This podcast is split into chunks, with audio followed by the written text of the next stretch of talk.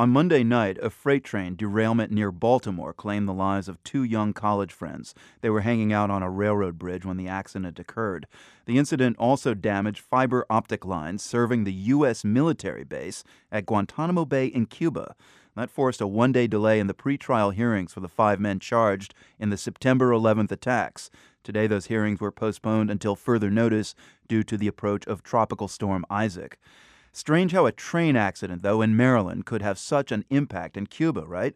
Well, it turns out all internet service into and out of Guantanamo is handled by satellite, and those satellites connect to the rest of the U.S. via downlink locations in Maine and Maryland. Tim Stronge is a market research analyst with the firm Telegeography. Uh, Tim, help us understand how it is that one severed cable could have such a big impact on Guantanamo. Well, unfortunately, we don't have a lot of details on how the U.S. military uh, network is run. Uh, it's a little surprising that one severed fiber optic link could so disrupt communications to Guantanamo Bay. However, one thing to keep in mind is that these fiber breaks happen all the time. We just generally don't hear about them.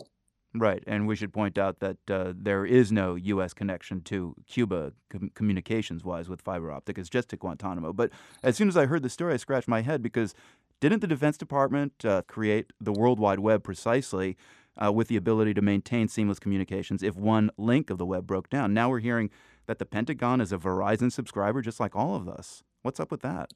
Well, the U.S. government is a subscriber to many uh, private enterprises. They also supply their own networks in some cases, but often it's cheaper and more efficient for the US government to spend their money leasing capacity from existing carrier networks such as Verizon. So, how much of our fiber optic system runs along rail lines uh, uh, like this one in Maryland? I mean, you say accidents like this happen all the time, but really with internet outages?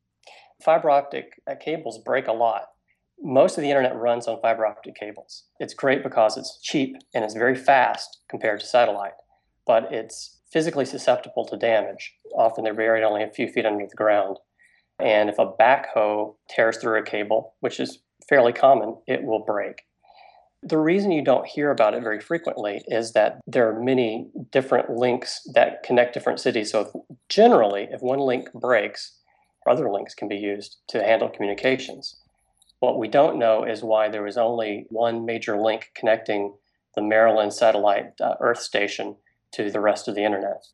I mean, Guantanamo is a small, isolated segment under U.S. control of Cuba proper, the island. What sort of internet connectivity does the rest of the island have? Could a train derailment in Baltimore wreak havoc on their email, for example? No, the uh, Raider citizens of Cuba do not use the U.S. government satellite capacity from Guantanamo. Uh, they use other satellite capacity, and there's also a submarine cable that, that connects Cuba's friend Venezuela to Cuba. There's been a lot of controversy about that cable, however, in the last year.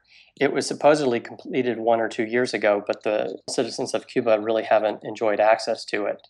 I'm told that uh, there's work on a new fiber optic line to Guantanamo, but it's still in the planning stages. W- would a new line solve the problems of outages entirely?